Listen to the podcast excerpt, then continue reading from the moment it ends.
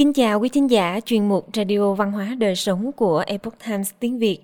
Hôm nay, chúng tôi hân hạnh gửi đến quý thính giả bài viết của tác giả James Sell có nhan đề Ai bảo hộ cho những người thức tỉnh và ra vẻ đức độ? Bài do Hoàng Anh biên dịch. Mời quý vị cùng lắng nghe. Vua Solomon đã viết rằng chẳng có điều gì mới ở dưới mặt trời – trong kinh cựu ước, và tất cả đều là hư không. Chúng ta chắc chắn có đủ sự phù phiếm trong thời đại này để làm hài lòng tất cả mọi người, trừ những người mắc chứng ái kỷ nặng nề nhất. Tuy nhiên, tôi luôn ấn tượng với các huyền thoại, truyền thuyết và những câu chuyện trong quá khứ, vì chúng không chỉ để lại âm hưởng cho đến ngày nay, mà còn diễn giải những gì đang diễn ra và lý do đằng sau theo một cách hoàn toàn mới. Lấy ví dụ về chính trị bản sắc và hai đặc điểm nổi bật nhất của nó là thức tỉnh và ra vẻ đức độ. Trong một bài báo trước, tôi đã trích dẫn nhận xét của giáo sư Norman Doidge rằng ra vẻ đức độ có thể được coi là tính cách xấu xa phổ biến nhất trong thời đại của chúng ta. Vậy thức tỉnh và ra vẻ đức độ là gì? Thức tỉnh dường như là sự tự khen ngợi bản thân khi một người đã tỉnh ngộ trước những bất công trên toàn thế giới – về các vấn đề giới tính, chủng tộc, tuổi tác, tôn giáo. Hay bất cứ điều gì đó mà bạn có thể tự nghĩ ra, rồi thêm tự bất bình đẳng vào phía trước. Nhận thức này, sự thức tỉnh này, tri thức này dường như khiến cho những người có đạo đức tốt nhờ hiểu biết của mình mà tham gia vào đấu tranh, chống lại những bất công, hoặc chí ít là những điều được nhìn nhận là bất bình đẳng ra vẻ, đức độ được xem là biểu hiện bên ngoài của sự thức tỉnh. Nghĩa là chúng ta thể hiện bản thân nhận thức được những bất công, và từ đó chúng ta sẽ tích lũy thêm những huân chương, huy hiệu, đạo đức hoặc ghi điểm cho những hành động tốt. Thu thập huân chương và danh hiệu đức hạnh. Khi thức tỉnh, chúng ta sẽ cảm thấy bản thân mình thật sự tốt đẹp, bởi vì chúng ta đề ra khái niệm của riêng mình tôi là một người tốt bởi vì tôi chống lại sự bất công, chống lại vô gia cư và nghèo đói. Chính phủ nên làm gì đó cho tất cả những điều này và các tỷ phú không nên có quá nhiều tiền. Nó không công bằng, nó không bình đẳng, vân vân. Và những điều tương tự như thế, người thức tỉnh luôn tưởng rằng họ có nền tảng đạo đức cao. Không có gì ngạc nhiên khi hiện tượng tự cho mình đúng đắn về mặt đạo đức này đã từng xảy ra nhiều lần trước đây và cổ nhân đã rất sáng suốt, nên điều đó cũng được ghi chép lại. Tôi tin rằng tôi có thể xác định được thánh bảo hộ của tất cả những người nghiện sự thức tỉnh và ra vẻ đức độ này. Thật đáng kinh ngạc, chỉ một dòng trong kinh thánh mà toàn bộ sự thật đã được hé lộ. Thánh bảo hộ cho thức tỉnh và ra vẻ đức độ, đó chính là judas Iscariot. Thế còn người nghèo thì sao? Chúng ta thấy rằng Judas đã thức tỉnh trong một khoảnh khắc bất ngờ khi ông ta thấy Mary đang xoa một loại dầu thơm đắt tiền vào chân của Chúa Giêsu và ông hỏi cô rằng Sao không bán dầu thơm đó lấy 300 đồng bạc và bố thí cho người nghèo? Judas không hỏi với một thái độ trung lập, thái độ thể hiện việc quan tâm một cách khách quan đến vấn đề đó, mà với sự tức giận cay đắng và phẫn nộ tự cho mình là đúng. Làm sao chúng ta biết được điều này? Bởi vì chúa giêsu đã đáp lại rằng, hãy để cô ấy được yên, vì ngươi thường có kẻ nghèo ở bên mình, nhưng người luôn luôn không có ta. Trích phúc âm john. Chúa giêsu đã bảo vệ người phụ nữ bị judas tấn công về mặt cảm xúc và đạo đức. Tấn công kiểu thức tỉnh như thế này có ở khắp mọi nơi vậy là chúng ta bắt đầu nhận thức sâu hơn bản chất của thức tỉnh và ra vẻ đức độ. Tại sao judas lại nói ra những lời đó? Hiển nhiên là để thể hiện rằng ông ấy gắn bó với người nghèo, rằng ông ấy ghét sự lãng phí, rằng ông ấy ghê tởm sự xa hoa và lạc thú, rằng ông ấy toàn tâm hướng đến mục tiêu đó, có khi còn hơn cả thầy của mình. Nhưng động cơ thực sự của ông ấy là gì? Có ý kiến cho rằng ông ta thực chất là một tên trộm. Người viết phúc âm nhận xét về Judas như sau. Giờ hắn nói điều này chẳng phải là vì hắn ta quan tâm đến người nghèo, mà vì hắn vốn là tay trộm. Và khi hắn ta giữ túi bạc, hắn đã từng trộm lấy những gì người ta bỏ vào đó. Trích phúc âm John. Như vậy, lòng tham đã vây kín lấy ông ta. Một điều khá thú vị là ở nước Anh, hiện giờ có rất nhiều nhà lãnh đạo theo xã hội chủ nghĩa là triệu phú, nhưng lại lặng lẽ chiếm lấy những món lợi nhỏ cho bản thân – trong khi liên tục tự cho mình quyền chỉ trích chủ nghĩa tư bản, hệ thống mà họ đã hưởng nhiều lợi ích từ đó. Điều tồi tệ thứ hai từ câu chuyện trên là thói đạo đức giả, sử dụng vỏ bọc công việc để tích lũy cho bản thân. Nhưng cũng đáng chú ý rằng, đồng hành với thói đạo đức giả là sự phản bội. Judas sau này đã bán rẻ Chúa Giêsu với 30 đồng bạc. Thói ngụy thiện đã chứng tỏ vì không thể thành thật với chính mình, hoặc nuốt lời và sau cùng là không thể trung thành với người thầy, hoặc lãnh đạo hay ông chủ của mình.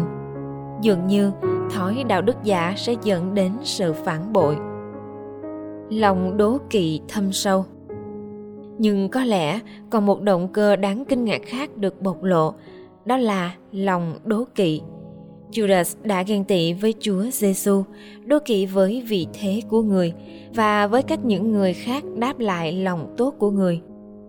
Tôi nhớ lại khoảnh khắc tuyệt vời trong tác phẩm Thiên đường đã mất của Milne khi Satan lần đầu tiên theo dõi Adams và Eva trong vườn địa đàng và nghĩ xem sẽ hủy hoại họ như thế nào. Để phục vụ cho giả tâm của mình, hắn ngụy biện lời của Chúa dạy rằng – tất cả đều không phải của họ. Tại sao chúa của họ lại ghen tị với họ về thứ đó? Vì thế ta sẽ kích động tâm trí họ với khát vọng biết nhiều hơn và loại bỏ những mệnh lệnh mang tính đố kỵ được chúa sáng tạo ra để khiến họ trở nên thấp kém.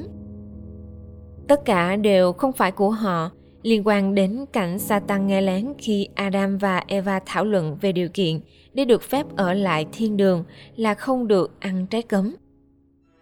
Việc sở hữu vườn địa đàng của họ không phải tuyệt đối mà là có điều kiện.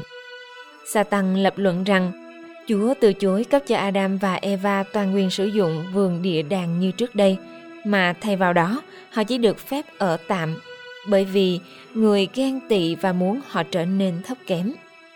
Họ chỉ là những người đi thuê, chứ không phải là chủ nhân của vườn địa đàng.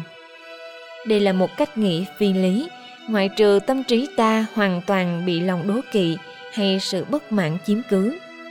Trong phúc âm của John về Judas, hương thơm của dầu tràn ngập khắp ngôi nhà và tất cả mọi người đều có thể thưởng thức.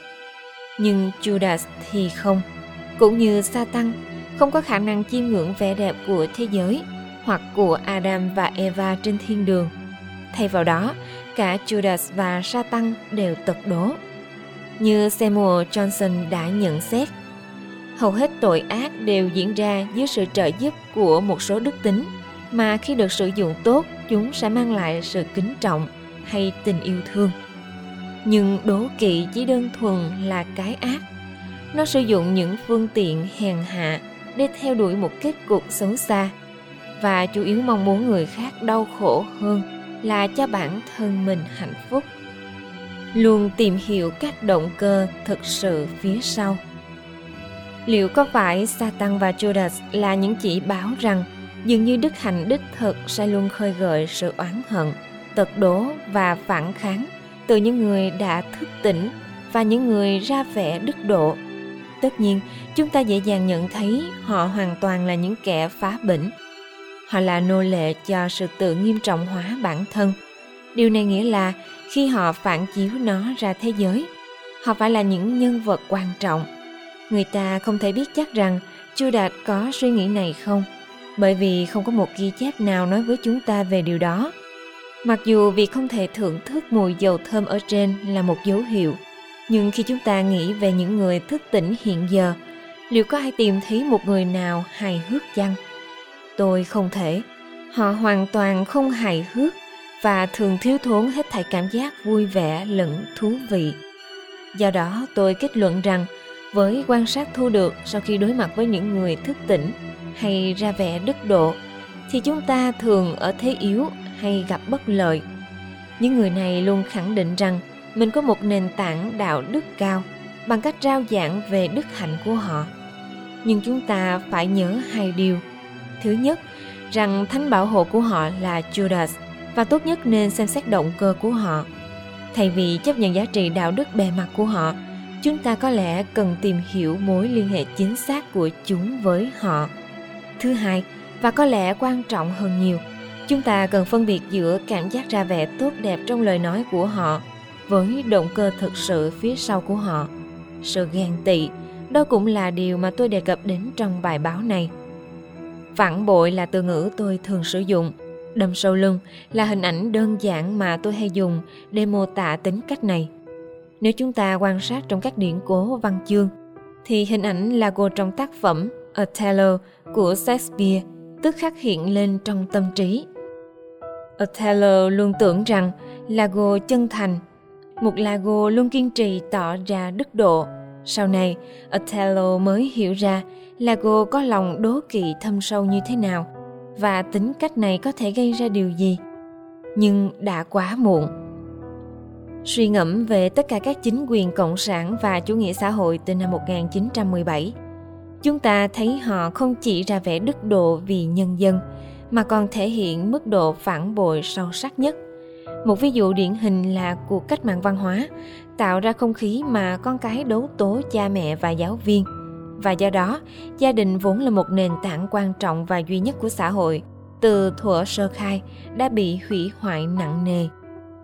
Điều này đang bắt đầu diễn ra ở phương Tây khi sinh viên tố cáo giáo sư chỉ vì quan điểm của họ hoặc bởi vì các giáo sư khiến chúng cảm thấy không thoải mái hay trẻ nhỏ tố cáo cha mẹ mình bởi vì chúng muốn phẫu thuật đổi giới tính nhưng cha mẹ chúng nghĩ rằng điều đó không sáng suốt thức tỉnh và ra vẻ đức độ không chỉ đơn giản là mối đe dọa mà còn là hiểm họa thật sự hiện hữu đối với nền văn hóa của chúng ta Đáng buồn thay, Thánh Judas vẫn tiếp tục tồn tại cường thịnh ở phương Tây.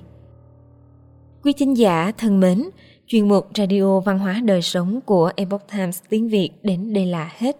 Để đọc các bài viết khác của chúng tôi, quý vị có thể truy cập vào trang web epochtimesviet.com.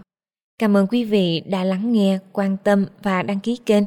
Xin chào tạm biệt và hẹn gặp lại quý vị trong chương trình lần sau. Kính chúc mọi điều bình an và tốt lành đến quý vị cùng người thân.